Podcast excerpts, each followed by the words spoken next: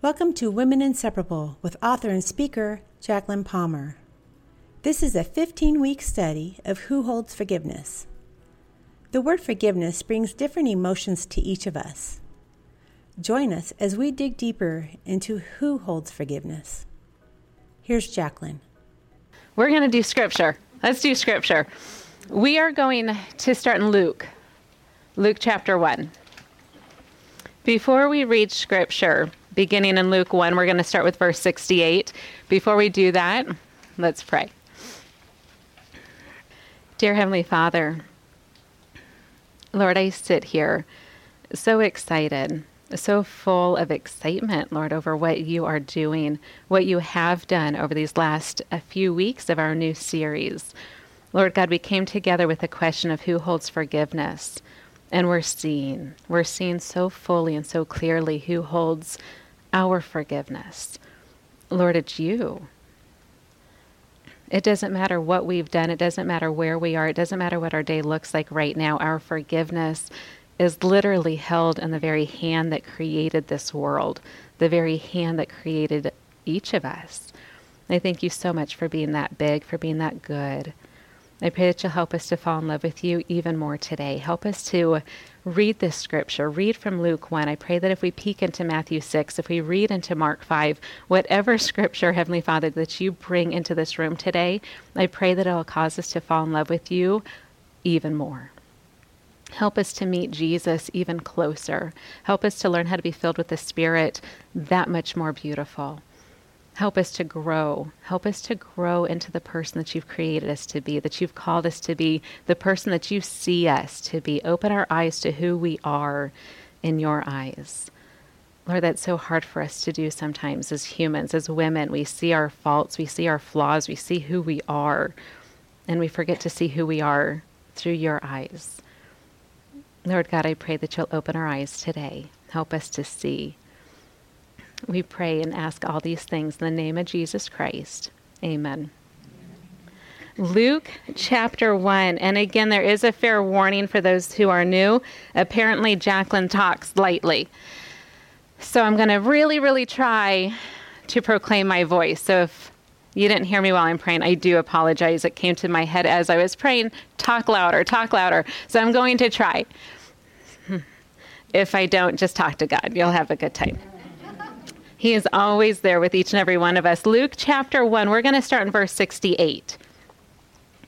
Luke chapter 1, verse 68.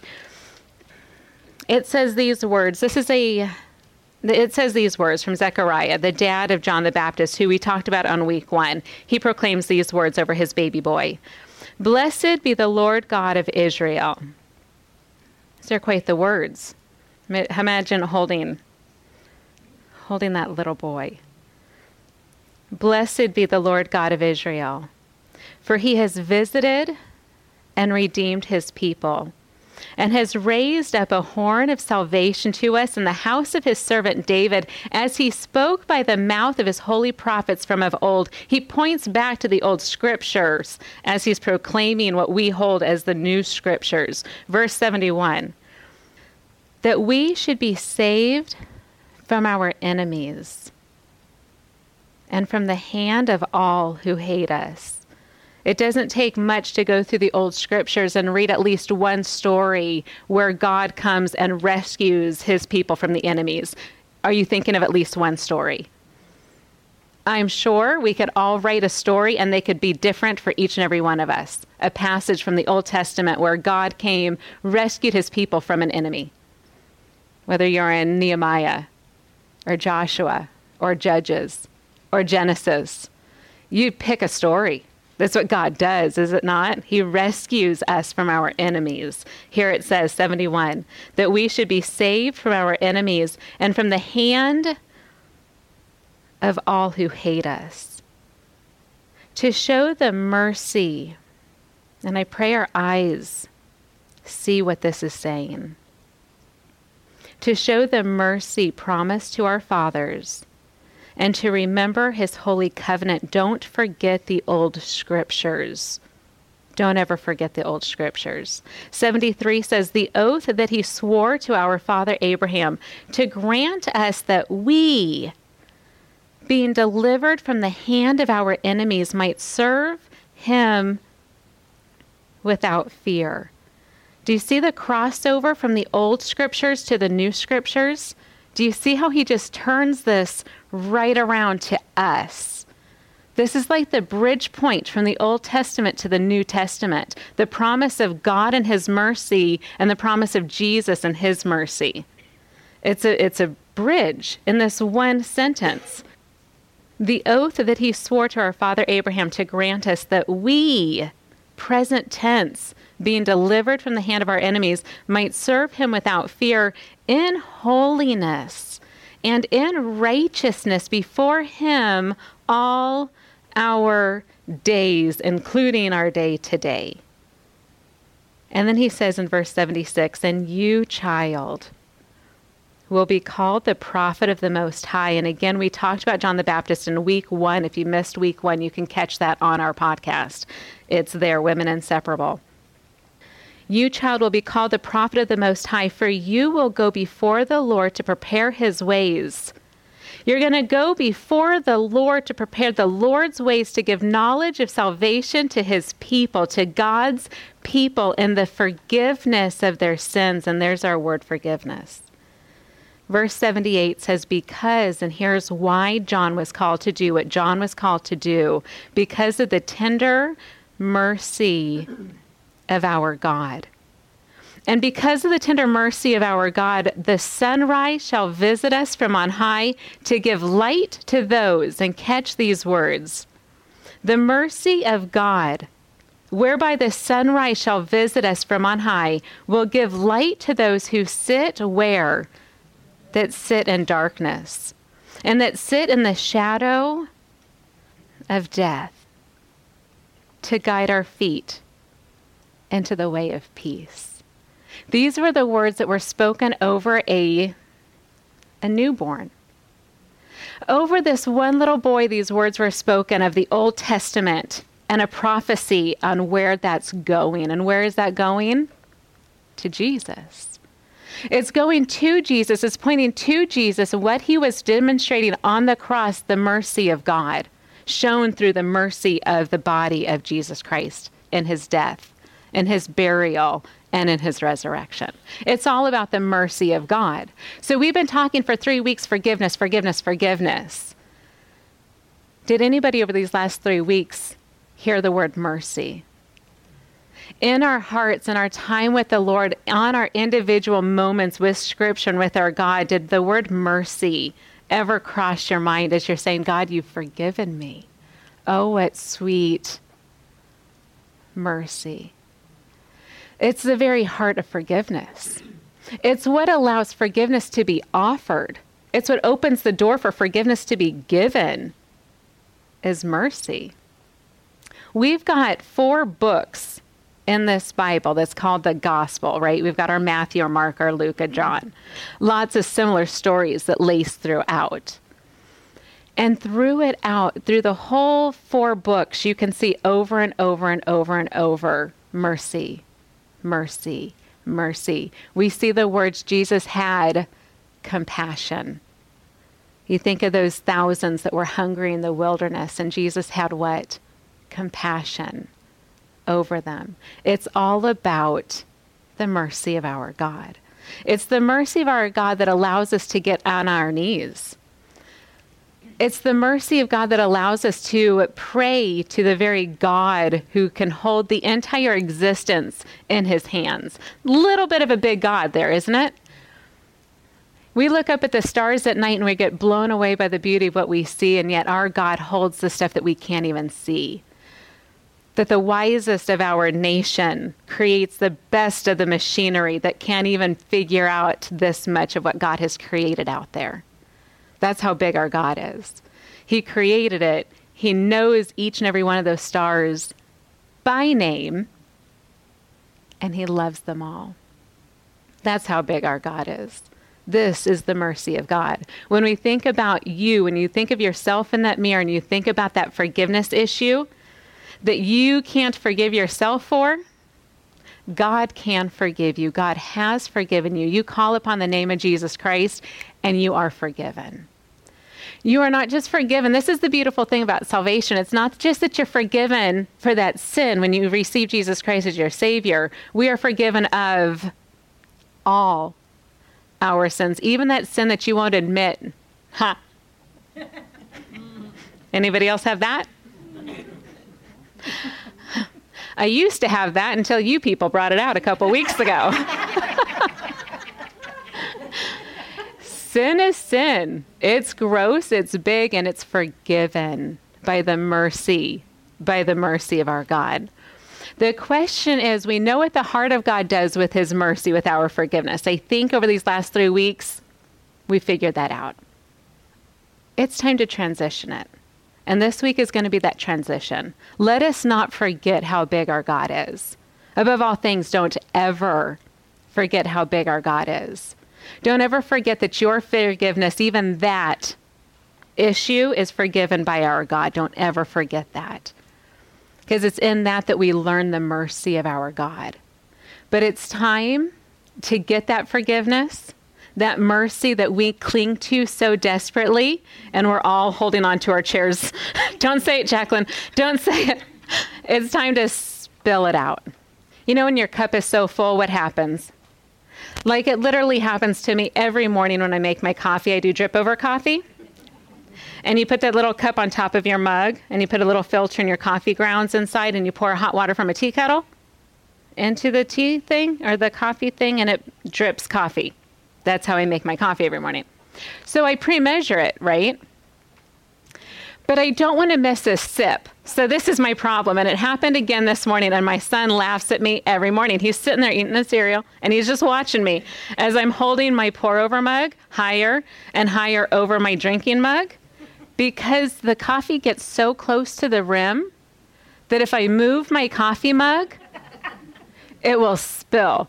Like it literally is like ready to, to just burst. And so here's how I have my first sip of coffee. you people make me tell things. I'm I lean over, bend at the waist. It's very very attractive. I stand by my counter, lean forward and sip. And I got to do that a couple of times to get it low enough so I can actually pick up my mug and walk to my sitting chair and properly drink my morning coffee.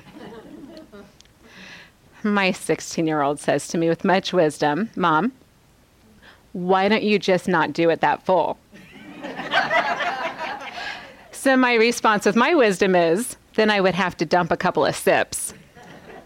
And that's not okay but I did burn my lip this morning. the mercy of God fills us so full that it just starts to spill. And the more we face our sin, and here's the beautiful thing of looking at gross things the more you face your sin, the more you feel the forgiveness of God, and the more the mercy of God fills that spot where the sin overtakes you it replaces, it literally replaces that sin ickiness inside of your heart, inside of your mind, that impurity that overtakes your head. God God can wrap that up, throw it away, and replace it with His mercy. I can testify. I grew up in a home that was very dirty, very mentally dirty. There are images that come into my head that used to and I would take that on as my own sin all the time because it was in my brain, right? So if it's in my brain, then obviously it's my sin. Constantly battling this stuff. But God's mercy, when you say the sentences out loud to even one other person, it frees you. I remember the first time I shared with a friend, I struggle with this in my head. And it was like she wasn't shocked as if I wasn't the only woman that struggled with impurity. And it freed me the more I talked about it, the more I shared sin, gross. And the more you share it and the more you give it a name, the more you shut Satan up, send him back to where he belongs, the more the mercy of God makes you look like that, that beautiful morning coffee mug. And it just, the mercy of God just spills out. And it's no longer a struggle. It's no longer a thought. Why? Because you face sin. So many times we're going to put that sin back there and it's getting ready to knock you over the head with it. But you get the sin behind you, you get it past it, get over it. Don't do that anymore. And the mercy of God. Oh, the sweet, sweet mercy of God. So, what are we supposed to do with it? We're going to see if we figure that out. Get your questions. We have a question guide in your study guide. Highly, highly recommend you pull out your question guide because I have questions I've been asking God for answers. Do I have the answers to my questions? Not yet. But that's the beauty of scriptures. You can ask that question and pray over it, and ask that question and pray over it. And when you're ready to handle it, because sometimes I'm not ready to an- handle the answers of the questions that I'm asking God for. Don't ever stop asking those questions. Don't ever stop reading your Bible, because God will connect it when it's time. Mark chapter 5 is where we're going to be. Mark chapter 5. We're going to look at a very interesting story. For some of us, it's going to be a familiar story. For some of us, it's going to be brand new. For all of us, I pray that it's interesting. And as we read this, can you consider um, in your heart, in your head, on your paper, will you consider Matthew chapter 6? Just keep that reference, keep that popped wherever you need to pop it.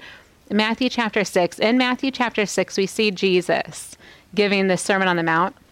And in that, he gives the Lord's Prayer. And my words just right now that are pressed so hard on my heart consider the Lord's Prayer as we go over this. Matthew 6. If you don't know the Lord's Prayer, look it up. It's in Matthew 6. It'll be headlined. Things are headlined. Sometimes I have issues with the way scripture headlines, not scripture, how men, you know, headline scripture. But consider the Lord's Prayer. Consider the promise of forgiveness in the Lord's Prayer? What's our command in the Lord's Prayer? And I pray that the Lord's Prayer will walk with us as we transition this study. Sound good? No. no. Matthew, Mark chapter 5, verse 1. Here's how a piece of the story goes. It says, They came to the other side. We already have questions. Um, the only one I'm going to answer right now is they collective. This is Jesus and his disciples.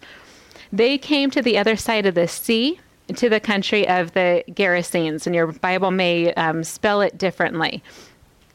Uh, different scripture references or versions spell it differently. I'm using the ESV.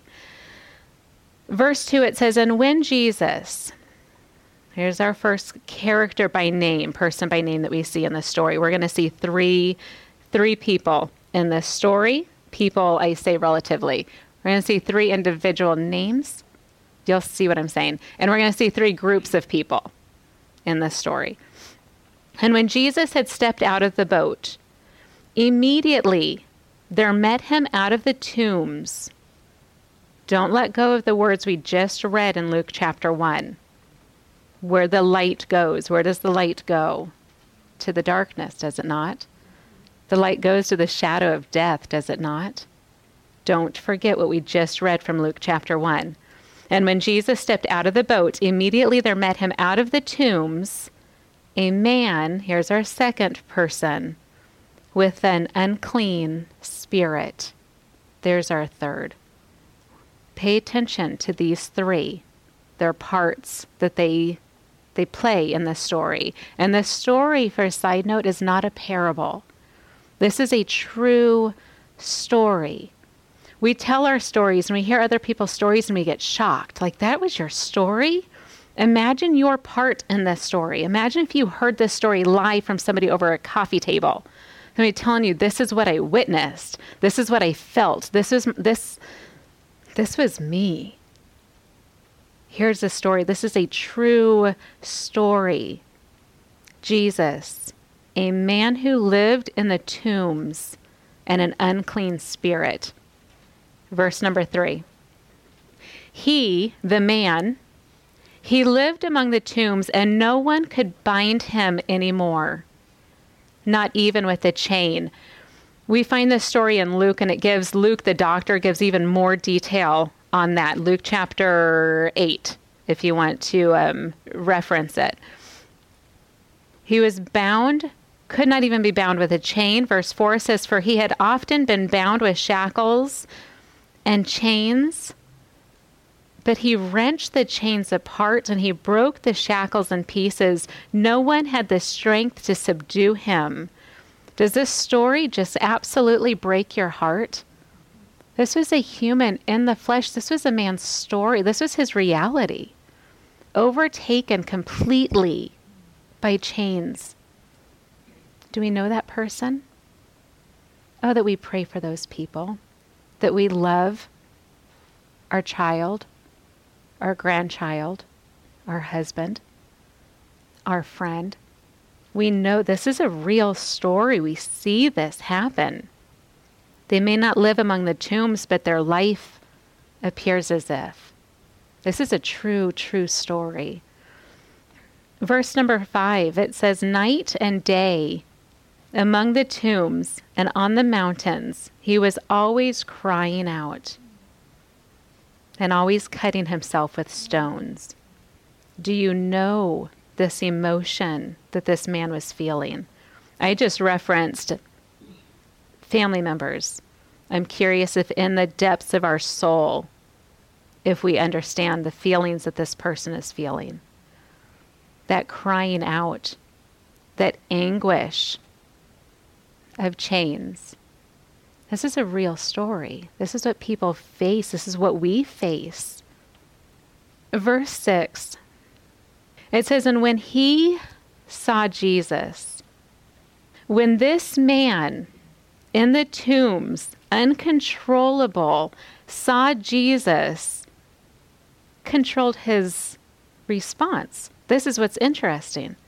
And when he saw Jesus from afar, which means his vision was working at this point, he saw clearly at this point. Have you ever noticed when somebody is so overtaken by chains, they can't see clearly?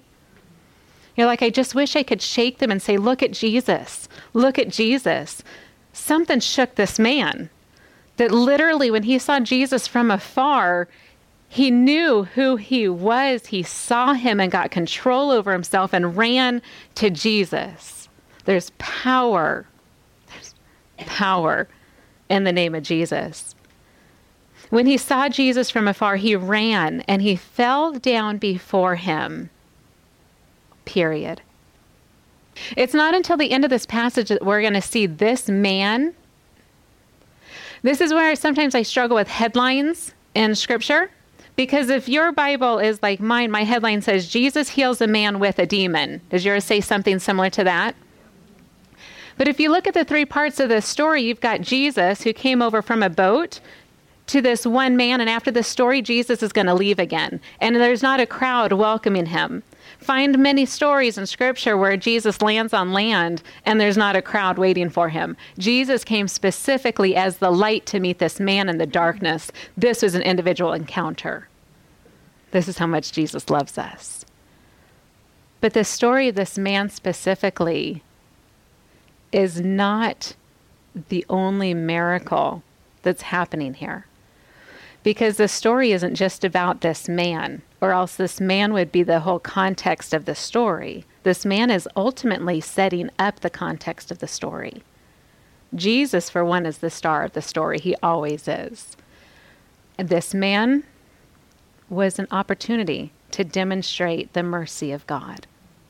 Here's what happens when this man saw Jesus from afar, he ran and he fell down before him. Verse 7. It says, And crying out with a loud voice, he said, and in quotes, listen to these words. He says, What have you to do with me, Jesus, Son of the Most High God? This voice knew who was before him. He says this I adjure you by God, do not torment me. For he was saying to him, Jesus was saying to him, the person in the flesh, come out of what? The man. The conversation that was taking place was not between a broken man and Jesus, the Son of God. The conversation was taking place between the demon inside the broken man and Jesus. We talked last week where these demons came from. These demons came from the holy high heaven above.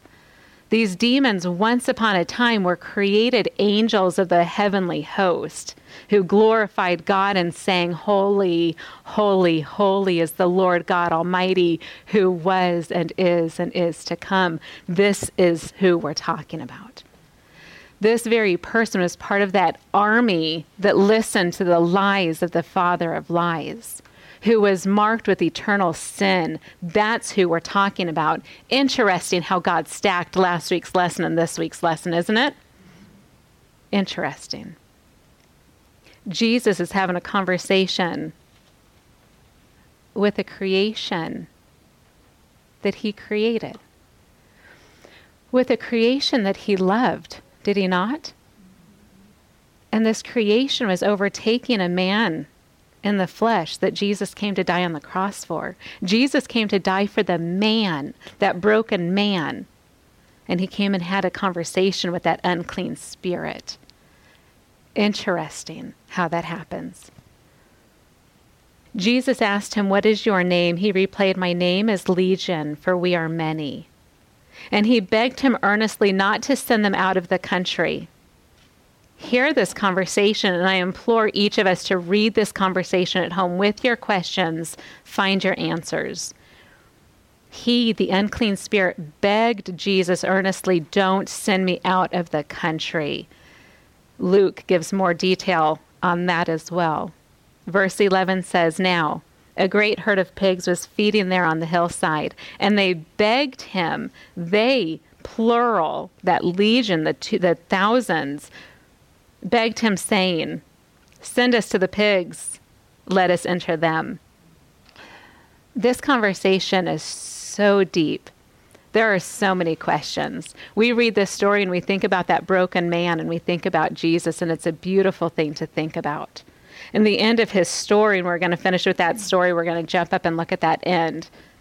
It's an amazing relationship that takes place, an individual calling between Jesus and that broken man. But the fascinating, interesting thing of this whole dialogue is the conversation, the mercy that Jesus shares with the demon. It's interesting. I have questions. I don't have all my answers. Don't stop asking questions. Look over, look over this dialogue that takes place. We'll find a lot of our answers in verses 14 to 18 and 19, where you see the responses of three different groups of people. Some of them witness it, some of it hear it, some of it go and see it. My question is what was being said? I don't think that what was being said was much about that man. He was the source. Like, do you remember that man that lives up in the tombs? You should check him out now. But it wasn't so much about the man, because there was fear that was happening in the people that witnessed what happened. There was fear in the hearts of the people that testified, that witnessed, eyewitnesses of what would happened. What would be so scary about seeing a man who lived in a tomb no longer living in a tomb? That doesn't cause fear. Smiles crossed the room when I said that sentence. You see somebody who's broken, who's no longer broken because of the love of Jesus Christ, and all of a sudden you're not scared. You're not like, oh, what happened? Your heart is ready to spill over, and the mercy of God just entered this person. And he's new. There's no fear there. But the people that witnessed the story was filled with fear, so much so that the herdsmen, the eyewitnesses, left town went to the cities, went to the country, and told what they saw. What? This is my question. What did they see? I don't have my answer. But whatever they saw caused fear inside of them. And what the story says is Jesus gave permission to the demon to leave the broken man and enter the pigs. I want to know what was witnessed in this story. I want to know what was witnessed. There is a whole lot more to this story than what we read in this book. When it comes to this man who once was broken and is no longer broken, when it comes to you and me who once were broken, but by the love and the mercy of our God, we can say, might not look great, but I'm no longer broken. Here's what it says. We're going to end with just these few verses, and I pray that the Lord will speak to our hearts what we need to hear. Verse 19. It says, And he, Jesus, did not permit the man to go with him, which was his request in verse 18. But instead, Jesus gave him this command. He says, Go home. Some of us just need to stop right there. Hold on to that command. He says, Go home to your friends and tell them interesting that he doesn't say go to the city, go to the herdsmen, go to the country, go to all the people. He says go home to your your people. Go home to your friends and tell them how much the Lord has done for you. And tell your friends how he has had mercy on you. Are you willing to tell how much mercy God has shown in your life? Sometimes it's not easy. Because to tell how much mercy God has poured into your life means telling a little bit of your story. So be careful whose ears you trust. Thank you for being trusting ears for mine. But I challenge each of us write your story. Start there. Write, this is God's mercy in my life. After you write it, give a letter to somebody. Say, Here, can you read this? This is about the mercy of God. And then sit there. and maybe when you're ready, trust somebody's ears and hear your own voice testify of the mighty things God has done because of the mercy of our God. Sound good? Let's close in prayer. Heavenly Father, your mercy, your mercy and your love are so grand. It's so great and it never ends. Lord, we're reading a story that happened a couple of thousand years ago, and we're here today testifying that, that your mercy is new every morning. So individually, so personally. Lord, you met every single one of us. You are meeting every single one of us where we are as we are. And we thank you so much.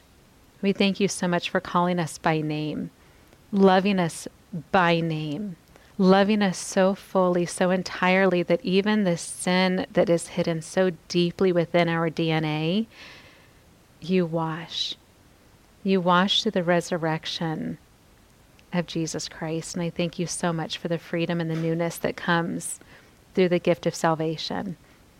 I pray that you'll be with us. I pray, like I prayed at the beginning, that you'll open our eyes to who we are in the eyes of God that we'll see ourselves to the mercy that you've poured in us. And I pray that you'll help us to spill that mercy out on one more person.